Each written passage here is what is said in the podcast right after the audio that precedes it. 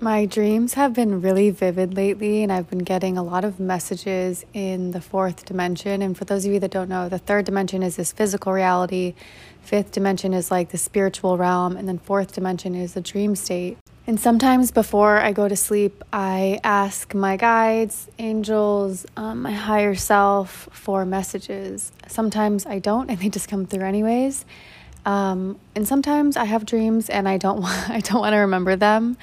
Um, but the other night, I specifically asked for messages. I left my journal by my bed. Usually it's in my nightstand.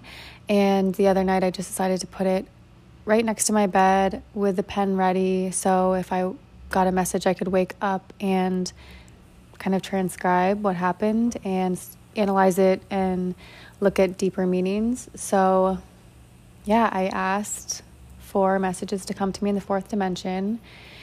And closed my eyes, fell asleep, and in the middle of the night, I had this really vivid dream, and I'm going to describe it for you and kind of break down what it means to me. And maybe this will inspire you to do the same. Maybe you set an intention. You can also write a letter. Like if you want a message from a specific person, or if you want to know how to handle a certain situation, write a letter, set an intention maybe burn some like a cinnamon stick or palo santo or um, spray some essential oils and really prepare yourself for messages to come through and believe that they're going to come.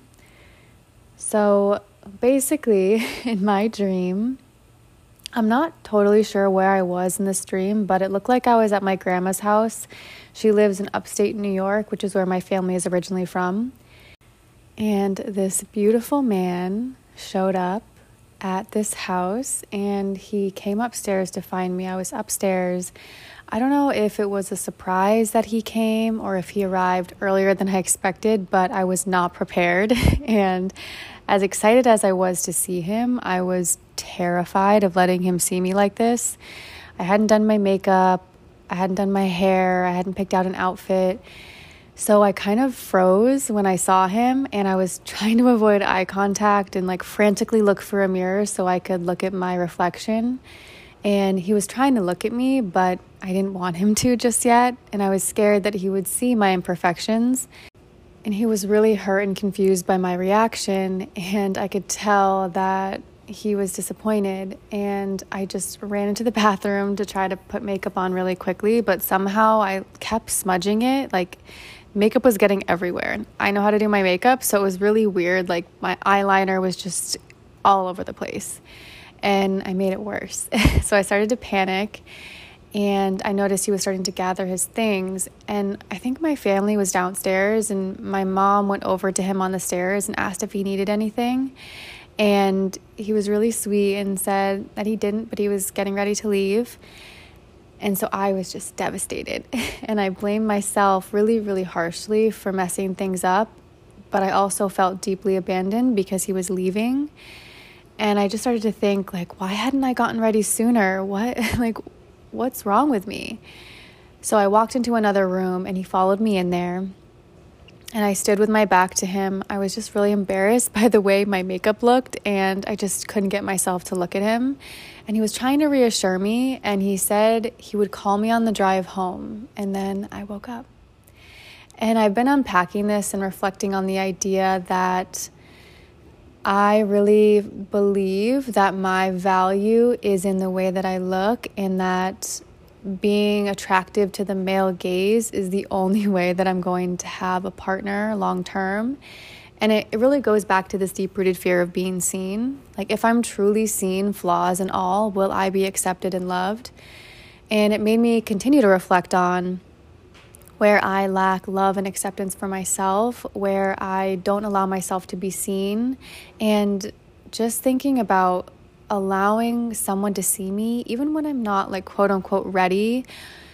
I feel like this idea of not being enough always comes up for me and this idea of perfectionism always comes up for me and it, these are not true like they're limiting beliefs and I've worked really really hard to minimize them but they still come through and it obviously came through in my subconscious while I was sleeping and I've been moving through a process of wondering why I haven't called in a partner. And this really just brought a lot to the surface around work that I'm still doing with my self esteem and regarding my my self-worth and what I feel like I'm capable of receiving. And there's a lot of symbolism in this dream that I've been analyzing, but I have been really focused on the part about mirrors.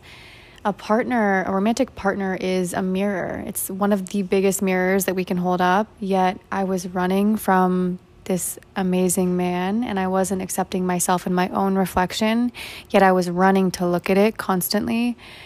And so it just brings me back to this idea of how can I expect to be seen? And I work on self esteem all the time in therapy. I do EMDR, which is a form of therapy where you kind of pinpoint a really difficult time in life, like a traumatic time that held a lot of emotion for you.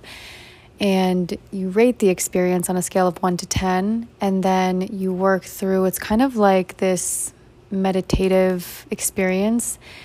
And it's like these visualizations, and you, you sit, um, and it's like this tapping where it's either buzzers in your hand or you can tap your chest or your knees.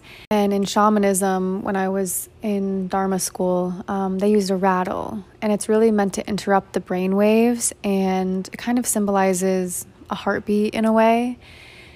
And it, it allows you to just tap in and be really present. So you move through the emotions and you kind of in a way your body energetically goes back to that moment. Then you work through it. Images come up feelings come up um, maybe other stories or emotions or things that have happened come to the surface. And then towards the end if all kind of is worked through in a way the number the rating um, and intensity will go down related to that specific moment in time, which then heals that version of you that still exists within you. And all of us have these moments that have created heightened heightened emotions and and wounds. And so there are kind of like long-standing wounds that are still working their way out and I'm still healing like the last remnants. And so, as much work as I've done and as much self love as I've cultivated, I still have things that I have to work on daily. And, and all of us do. It's, it's an ongoing thing. Life continues to happen, and you know, we go through experiences that are hard. And so, I, but I'm really dedicated to the work and to my growth and evolution. So, in EMDR, I'm able to tap into these older or younger versions of myself and unwind this idea that I'm not enough. So I've really been deconstructing this idea of what beauty means and also really focusing on this on releasing this captivity narrative that I have. In my last session with my therapist, we talked a lot about this narrative that that runs through my mind where I kind of take myself out of the male gaze or like you know I will isolate. I'm not actively dating. And so instead of shielding myself from um, judgment or rejection you know the possibility of it I am trying to learn how to take away the power of certain experiences that I don't have control over and take away the power of the male gaze, of societal standards, and break free from this captivity narrative to be able to live my life and release attachment. I also have studied attachment styles, and that is a whole other topic, but it's extremely fascinating. There's a book called Attached that I highly recommend um, when it comes to relationships. So, yeah, I've been unpacking this for quite a long time and these themes still still come up And I'm actually reading this book right now. It's called How to Date Men When You Hate Men, and it's it's it's like this comedy philosophy. It's not actually about hating men. It's about being attracted to and loving and wanting to be in a romantic partnership with a gender that also oppresses you but it's also explaining this idea that that men are born into this toxic framework like this toxic masculine framework. That's what society is kind of built upon right now. And it's shifting and changing. Um, but it's such a beautiful book. It's so funny. I'm just going to read a passage. I mean there are so many little funny excerpts but this part stood out to me. She wrote, I did worry that choosing to write a book about love was, in a way, participating in my own oppression, writing about a frivolous topic instead of something meaningful like nuclear proliferation. I was like, can't women write about anything other than dating and their anxiety disorders? And then I was like, writes book about dating. But I also think women are raised to think about love all the time. I grew up watching Nora Ephron's better rom coms and reading Jane Austen's better marriage plot novels, stories where the plot is driven by love, everyone is funny, and the men always kind of suck. Although I didn't realize the men kind of sucked for like a solid 10 years, realizing the men suck is a significant milestone in a modern feminist awakening. Also, conditioning me to think constantly about love, women's magazines, TV, and films. Every person I know is constantly asking me if there are any special men in my life. So, honestly, I've thought a lot about love because you made me this way. We need to talk about our experiences so that we know what's normal and so that we can identify patterns of oppression and figure out ways to overturn them. And I also Never understand any text any man sends me, and I need the collective brain power of Earth's women to figure out how to respond. I've only read a couple of chapters so far, but I can tell it's going to be a really great book. And I think really it connects to the episode where I was talking about being single in my 30s. And as a society, we have shifted a bit. There's maybe not as much pressure but there still is this negative connotation when people hear that women are single. Um, and also, wait, there's another passage in here that was really amazing. So let me find that and I'm going to read that too. Okay, I found it. She said, but the pitfalls of dating in the patriarchy go beyond the obvious, like sexual assault. How do you date men when they don't want to date anyone more successful than they are? How do you express excitement about love when men call that being boy crazy? Why get married when marriage benefits men in almost every way but makes women more likely to die a violent death?